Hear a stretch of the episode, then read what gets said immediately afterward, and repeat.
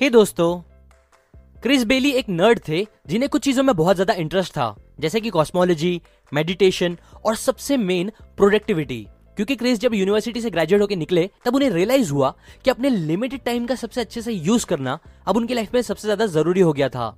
मतलब प्रोक्रेस्टिनेशन से लड़के प्रोडक्टिव रहना, क्योंकि अब उन्हें सीरियस होकर पैसे कमाना स्टार्ट करना था, अपनी अच्छी लाइफ बनानी थी।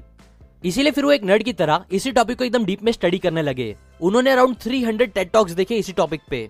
जितना भी लिटरेचर अवेलेबल था, वो सब पढ़ डाला, सारी बुक्स पढ़ डाली। इनफैक्ट उन्होंने लिटरली एक साल कई अलग अलग एक्सपेरिमेंट्स किए अपने खुद के ऊपर। एग्ज़ाम्पल कभी वो सुबह साढ़े पाँच बजे उठ के काम करना स्टार्ट करते, कभी हफ़्ते में नब्बे घंटे काम करते तो कभी बीस घंटे तो कभी वो तीन महीने बस एक घंटा ही अपना मोबाइल यूज़ करते, कभी वो अपना वेट बढ़ाते, कभी कम करते, और ऐसे ही कई अलग अलग एक्सपेरिमेंट्स उन्होंने अपने ऊपर किए, ताकि वो बिना ज़्यादा डिस्ट्रैक्ट हुए प्रोडक्टिव रहना सीख पाए। आई एम श्योर आपको भी ये प्रॉब्लम बहुत बार फेस करनी पड़ी होगी। जब आपको कोई काम खत्म करना होता होगा या पढ़ाई करनी होती होगी, लेकिन आपका मन ही नहीं करता होगा वो करने का। जिसके बाद फिर आप वो काम खत्म करने के बजाय बस टाइम पास करके टाइम वेस्ट कर देते होंगे। इसीलिए आज की इस बुक समरी से ऑथर आपको वही बताएँगे कि कैसे आप इस प्रॉब्लम को हैंडल कर सकते हो।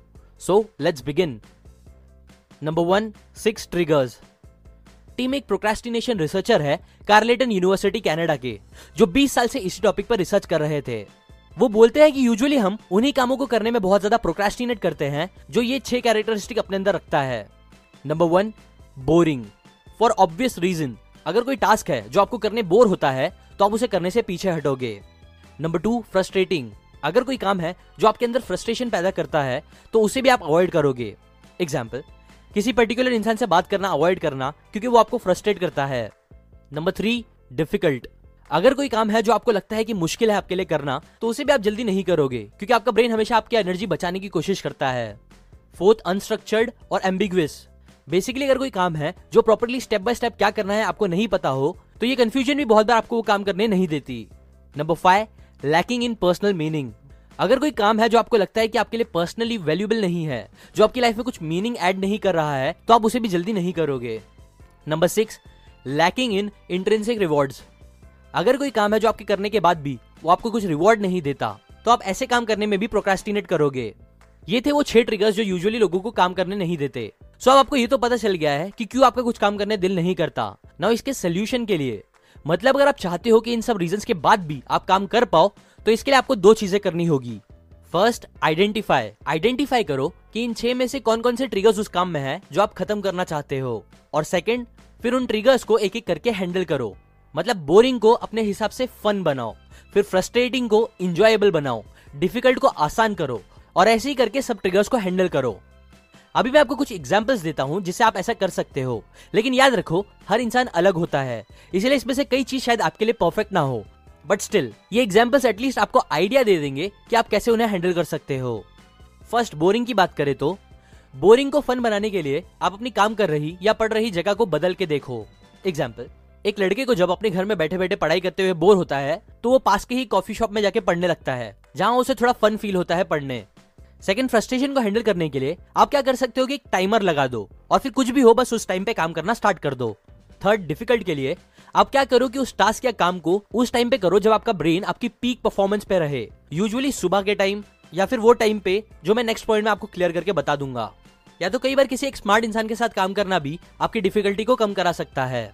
फोर्थ अनस्ट्रक्चर्ड कंफ्यूजन तभी होती है जब चीज़ें क्लियर नहीं होती और चीज़ों को क्लियर करने का बेस्ट तरीका है लिख के स्टेप बाय स्टेप प्लान बना के, या फिर बड़े टास्क को छोटे छोटे टास्क में तोड़ के। Fifth lack of personal meaning personal meaning add करने के लिए ज़रूरी है कि आप उस काम को अपने विजन के साथ मिलाओ और उसे कुछ इमोशनल रीजन दो जो आपको वो काम खत्म करने में हेल्प करे। एग्ज़ाम्पल मेरा एक फ्रेंड है जो बहुत पढ़ाई करता था। इसलिए नहीं क्योंकि उसे पढ़ाई करना बहुत अच्छा लगता था, बल्कि इसलिए क्योंकि उसकी घर की फाइनेंशियल कंडीशन बहुत खराब थी, जो वो चेंज करना चाहता था। और यही इमोशनल रीजन और विजन उसे हेल्प करता था पढ़ाई करने में। Six lack of intrinsic value इस प्रॉब्लम से डील करने के लिए आप क्या कर सकते हो कि अपने टास्क को माइलस्टोन्स दे दो और फिर हर माइलस्टोन पे अपने आप को कुछ रिवॉर्ड दो। एग्ज़ाम्पल आधे घंटे फुल फोकस के साथ काम करो और फिर पाँच मिनट गेम खेल के अपने आप को रिवॉर्ड दो।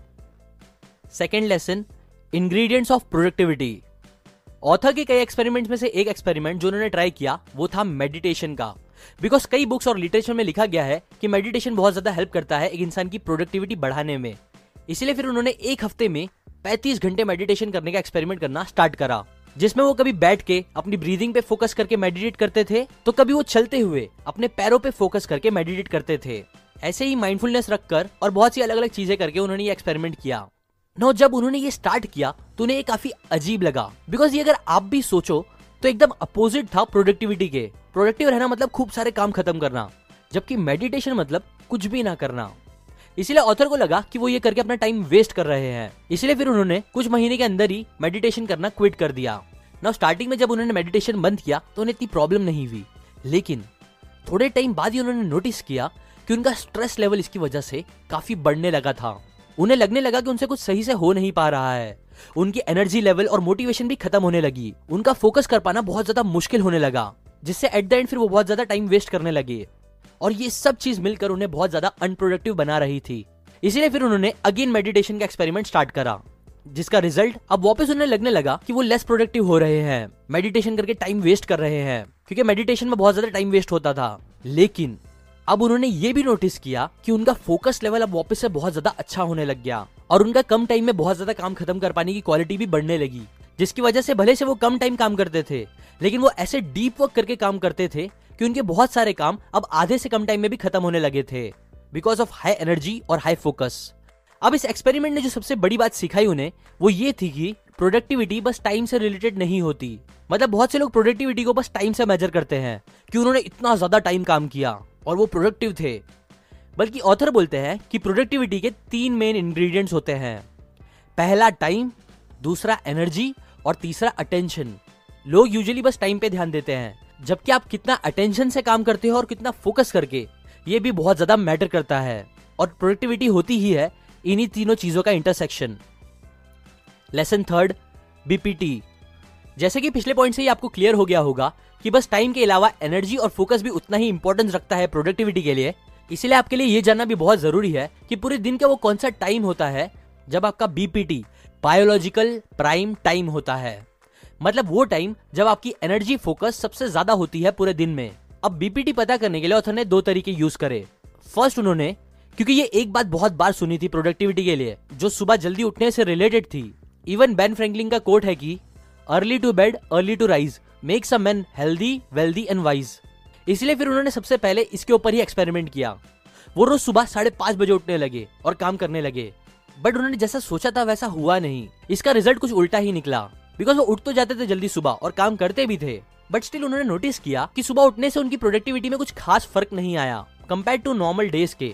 इसलिए फिर सेकेंड अप्रोच उन्होंने क्या किया कि अब वो अपने आप को देखते थे रोज और नोट डाउन करते थे कि पूरे दिन में उनका एनर्जी लेवल कब सबसे ज़्यादा रहता है घंटे के हिसाब से, जिससे उन्हें पता चला कि सुबह के बजाय उनका बीपीटी दोपहर 12 बजे के आसपास सबसे ज़्यादा होता है और शाम में सात बजे के आसपास।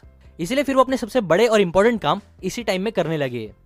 सिमिलरली आप भी नोटिस करो कि आपका बीपीटी कौन से टाइम में होता है और फिर उस टाइम पे तो सबसे अच्छे से काम करो ही करो। बिकॉज़ ये वो टाइम होगा जब आप अपनी पीक परफॉर्मेंस पे होंगे और कम टाइम में बहुत कुछ अचीव कर पाओगे। बस ये थे वो तीन बड़े लेसन जो मैंने द प्रोडक्टिविटी प्रोजेक्ट बुक से सीखी। अगर आपको भी जानना है डिटेल में कि कैसे आप ज़्यादा प्रोडक्टिव रह सकते हो, कम प्रोक्रेस्टिनेशन करके और कम टाइम में बहुत कुछ अचीव करके तो आप ये बुक ज़रूर पढ़ो। इसकी लिंक मैंने डिस्क्रिप्शन में दी है। या अगर आपको इस बुक की फ्री ऑडियो बुक चाहिए तो वो आप सीकेंड dot O R G slash Audible से जाके ले सकते हो। शेयर करें इस वीडियो को उन सारे स्टूडेंट्स के साथ जिनके एग्ज़ाम्स आने वाले हैं, या फिर उनके साथ जो फोकस से अपना काम नहीं कर पाते। और सब्सक्राइब करके बेल आइकन ज़रूर दबाए। इससे जब भी मैं न्यू वीडियो डालूँगा, तब आपको उसका नोटिफिकेशन आ जाएगा और आप मेरे वीडियोस को मिस नहीं करोगे। लाइक करें अगर आपको ये बातें काम की लगी। कमेंट करके बताएँ कि मैं और कौन से टॉपिक पे वीडियोस बनाऊँ। And finally thanks for watching